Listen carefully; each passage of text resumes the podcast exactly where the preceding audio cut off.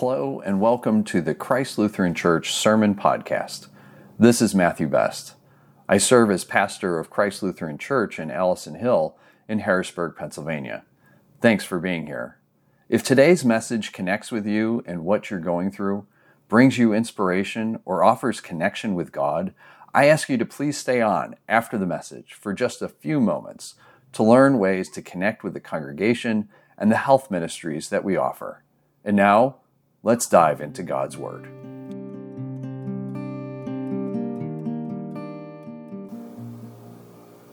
A reading from Genesis.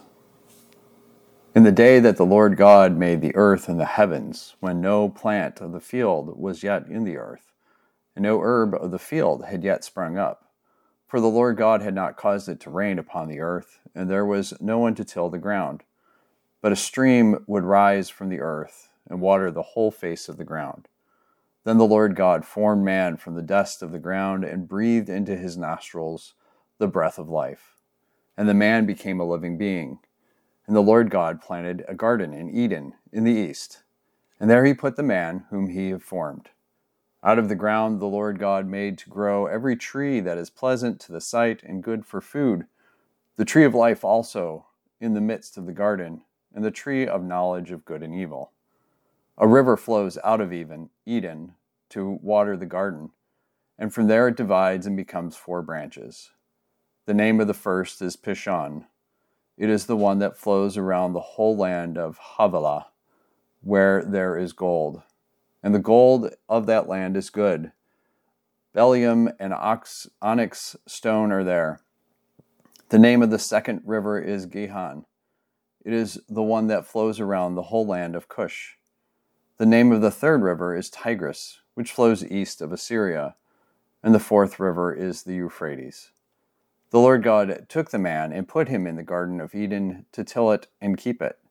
And the Lord God commanded the man, You may freely eat of every tree of the garden, but of the tree of the knowledge of good and evil you shall not eat, for in that day that you eat of it you shall die.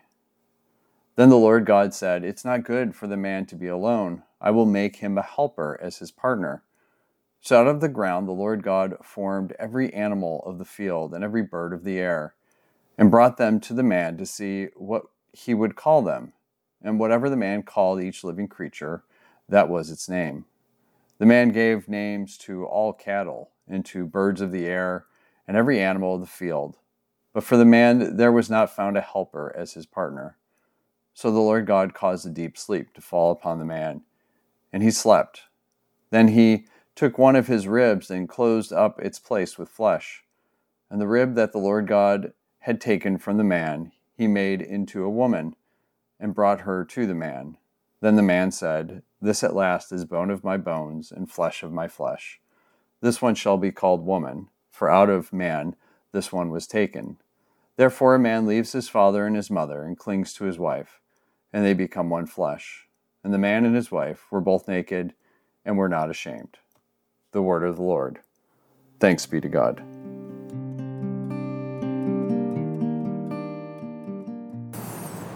So, I want to tell you a story. I don't know who came up with this story. Um, think of it as a, like a parable or something if you want.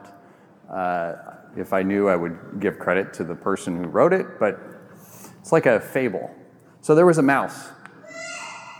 And this mouse was in a house, of course, and a farm. And the mouse was peeking through the crack in the wall and was watching that the farmer had gotten something for his wife. And so the mouse was curious is this going to be food? Am I going to have a feast later? And the wife opens it up, and what she finds in there is a mousetrap. And the mouse says, Oh, that's not good. And so the mouse runs out to the barn. And the mouse goes to the chicken. Chicken, chicken. I got really bad news. There's the, the farmer got a mouse trap. I'm really worried. And the chicken says, Oh, well, sex for you. I'm kind of busy right now. Mouse is kind of distraught.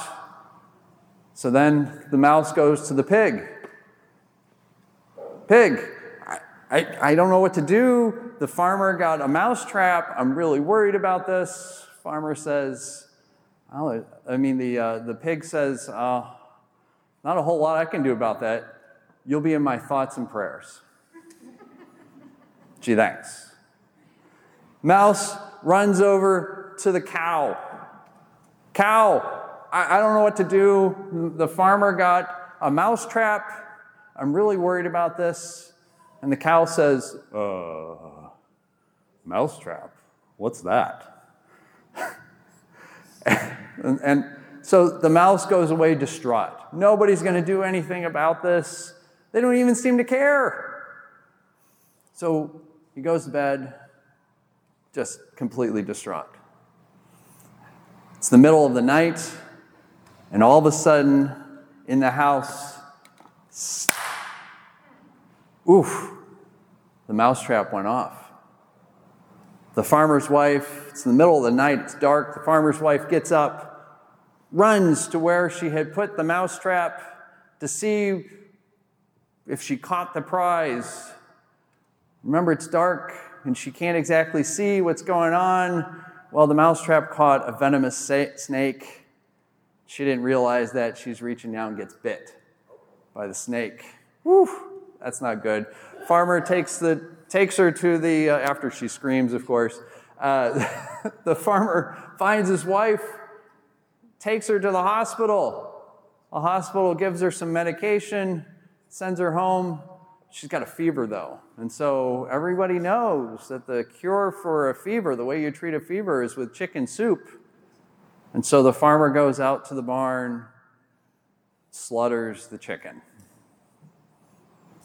Well, she gets worse. Things are not looking good for the farmer's wife.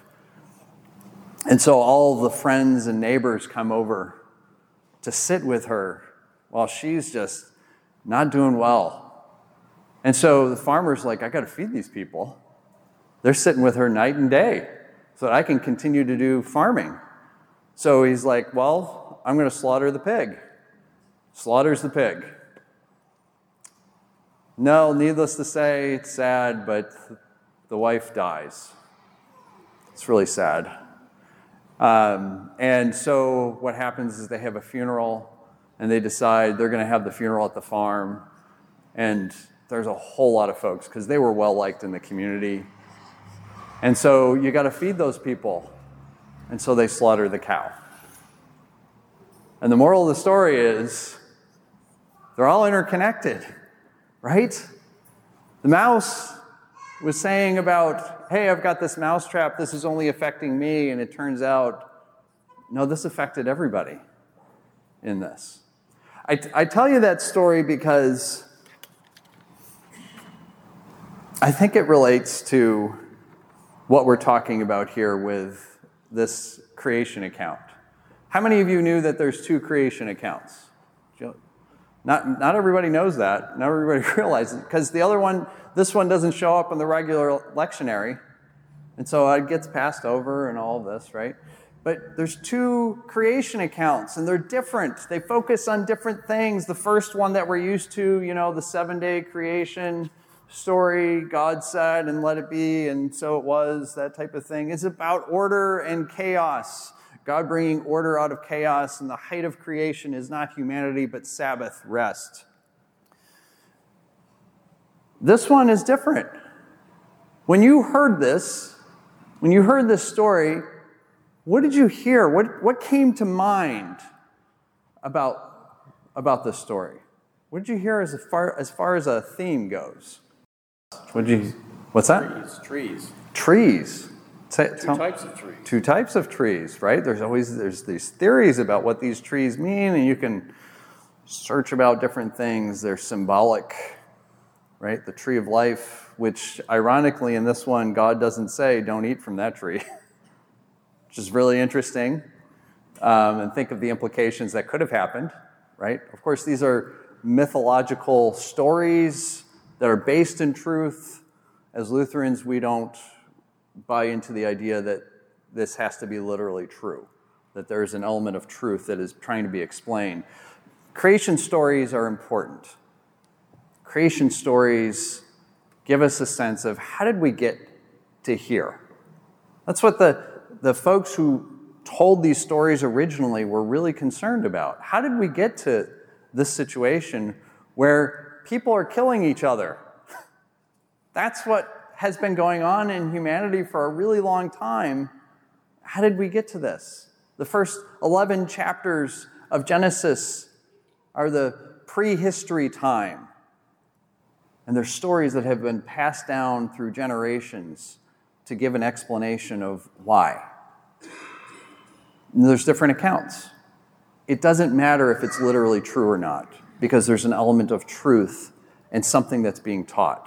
And that's what I want to focus on in this.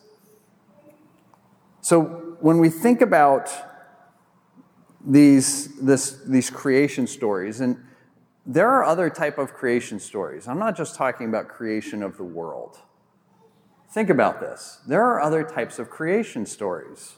Our nation has a creation story behind it, right? We have characters, we have figures, right? We know the story about, uh, the common story about George Washington. What did he chop down a cherry tree or something like that? Right? That's part of the creation story of the, of the nation. Does it matter if it's true or not? No, because it's talking about the character of the person. That's the whole, the whole point of, of stories like that. Creation stories try to emphasize. And creation stories give us a sense of where we came from. The first creation story in Genesis 1 is about order and chaos, as I mentioned. That's what the concern is. This one is different. This one doesn't have the order of the days, it doesn't have how creation really kind of came about. It's not the focus, it's not what's important to this creation story.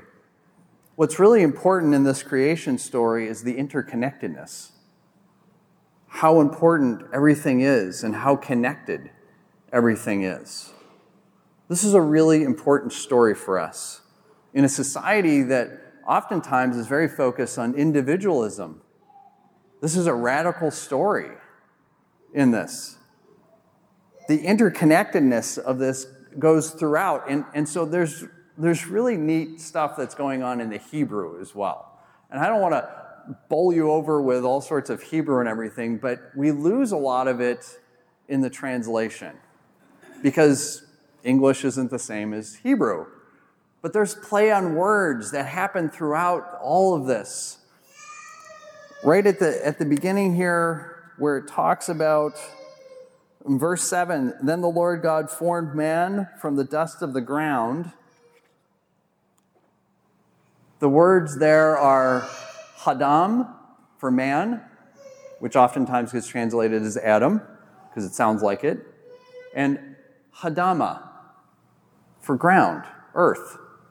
The earthling is another way of translating, came from the earth the the deep connection that's going on there, the Hebrew recognizes the interconnectedness, that we are connected to the earth. We are connected to the planet, to the rest of creation. We are not separate from it.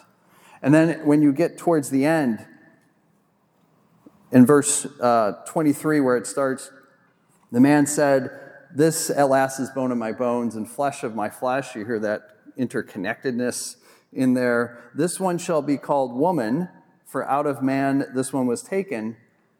The words there, man is ish and woman is isha. There's a connection between this. This is a story also in which we don't have a hierarchy. As in the other, in the other creation story, you have, you know, first this was created, then this, and it keeps building up. In this story, man is created, then there's a bunch of other stuff, and he's naming things and all that. And then finally, woman is there, but she's not below anybody else in this. There's no sense of that. God is interested in community, creating a helper. That doesn't mean a servant, that's an equal partner. Why? Because, as it said, God put man in the garden to till it and to keep it. This is, this is a story of God being active. God literally plants a garden, gets, gets God's hands dirty. It's not like the first story God said and therefore it happened. God plants a garden. God is active in doing things. And God gives a job to, to, the, to the creature he has created to care for God's creation. Stewardship of the earth. It is not humanity's. We don't own it. And we're not called to subdue it and take it over. We're called to care for it. And how, how needed that is in our world, right? There is in this a sense of serving and caring for one another, a sense of stewardship, this interconnectedness. There's, there's abundance that is in here. You can eat from any tree, except for this one. And so there are boundaries as well. God is creating some sense of order, but it's not the main focus on this. There's lots of things going on in this story. I think ultimately creation stories are really important because, as I said, they give us a sense of where we came from. But it also gives us a sense of where are we going? This creation story is the front bookend of Scripture. And when we get to Revelation, we get the other bookend. And if you remember Revelation 21 talks about that heaven will come down out of the sky and God will dwell in creation. It's not a matter that God is angry and is going to destroy creation because God has called creation good. God does not want to destroy what God has called good. God wants to restore. And what is that restoration? It's more like what God started with. With Eden, where there is partnership, where there is a sense of community, where there is interconnectedness and an understanding that we're not separate, we're connected. Our survival relies on each other, that we can't just go off and do our own thing and be all right. We're not. We're never going to be all right by ourselves. God made us to be in community. God is in community. That's what the Trinity is. Father, Son, Holy Spirit is the perfect community, interrelating constantly in love. The larger Jewish concept is this word shalom. Shalom oftentimes get used as a, as a greeting of peace, be with you, but there's this larger sense of what shalom is. Shalom is wholeness, completeness, enoughness, and that's what we get in the creation story it's a sense of wholeness. Creation is planted by God. We have enough. God says, You can eat of anything that's here. There is enough. There will always be enough. Scarcity isn't a part of God's plan, and it's not part of what God has created. That's something that we humans do. There's an interconnectedness that we need to rely on each other. There's a sense of service to each other and helping each other, being together. This is what love is all about. This is what shalom is all about. So I want us to think, as we're closing out here, where do you see the creation story in your life? Where do you see the creation story in your life? Where do you see that sense of interconnectedness? Where have you seen it in this past week? Where have you seen that sense of service? Where have you seen that sense of love, that sense of shalom, that sense of completeness, the sense of care of creation? Where have you seen that? Anybody got examples? Go ahead. Actually, at work. At work. Yeah. And they made the discovery um, this week, really, that we started talking about it. Yeah. It, all came down to people.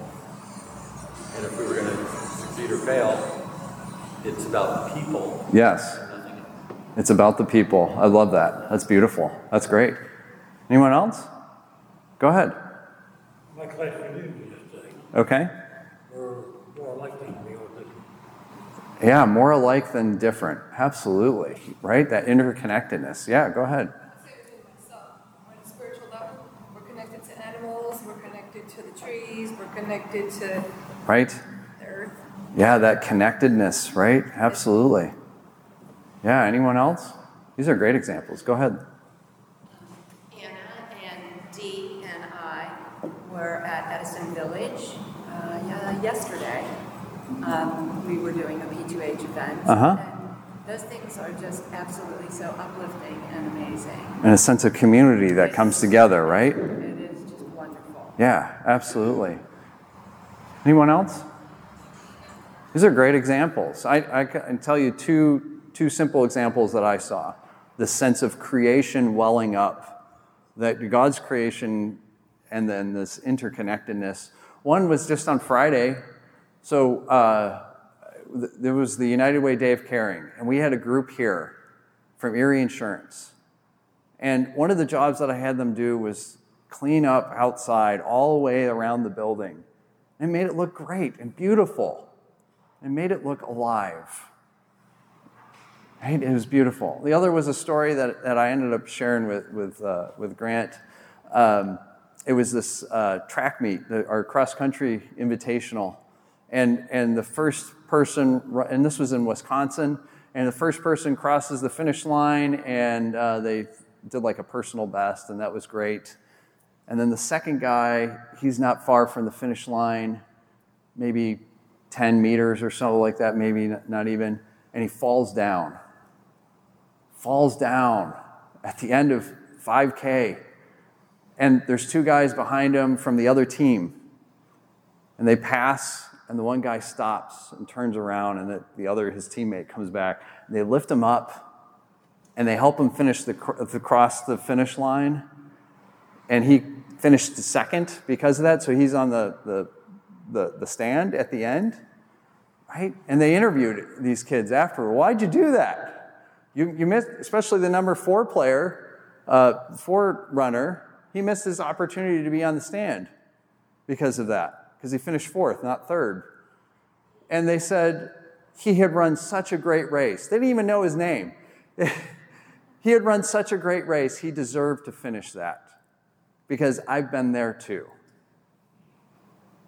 Isn't that amazing? That interconnectedness, that sense of service, the caring for others.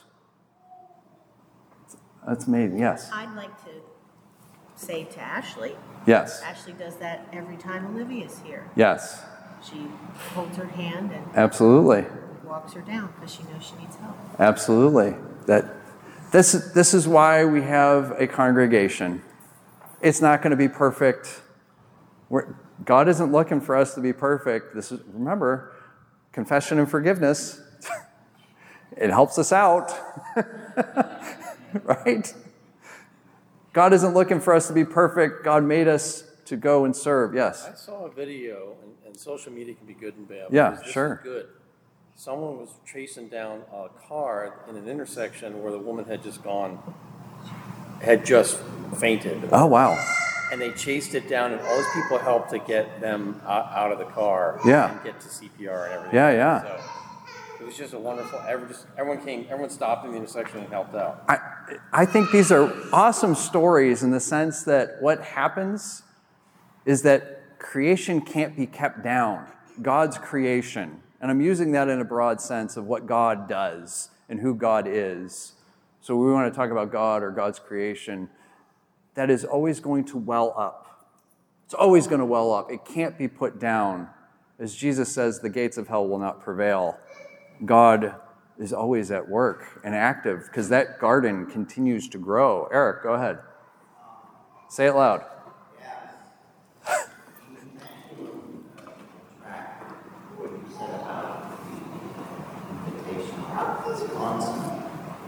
It depends on the track, it depends on the personalities.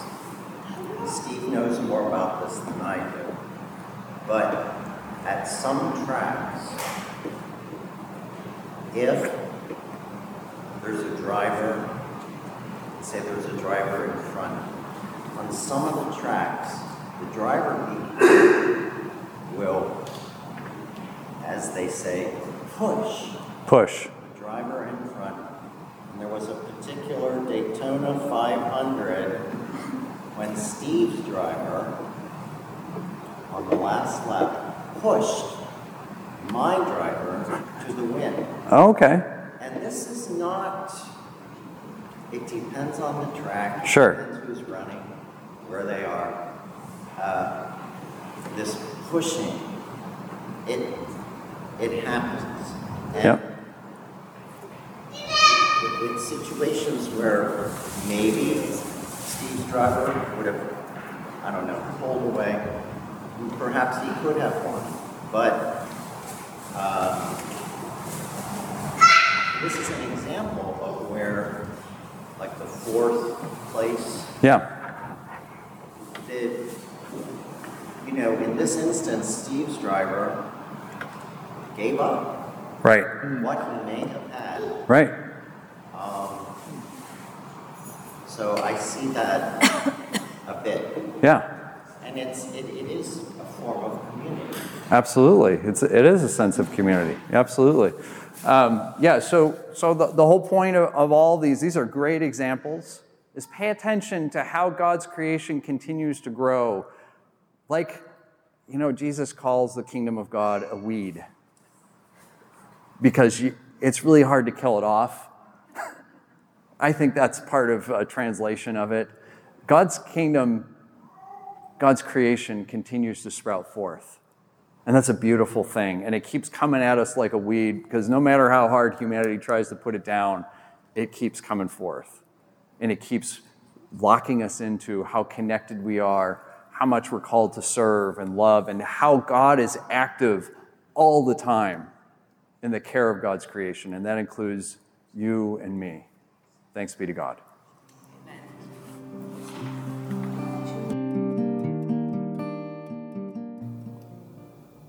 Thank you again for listening to the Sermon Podcast.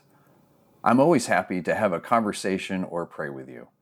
Please reach out either by email to pastor at christharrisburg.org or call me at 717 236 8382.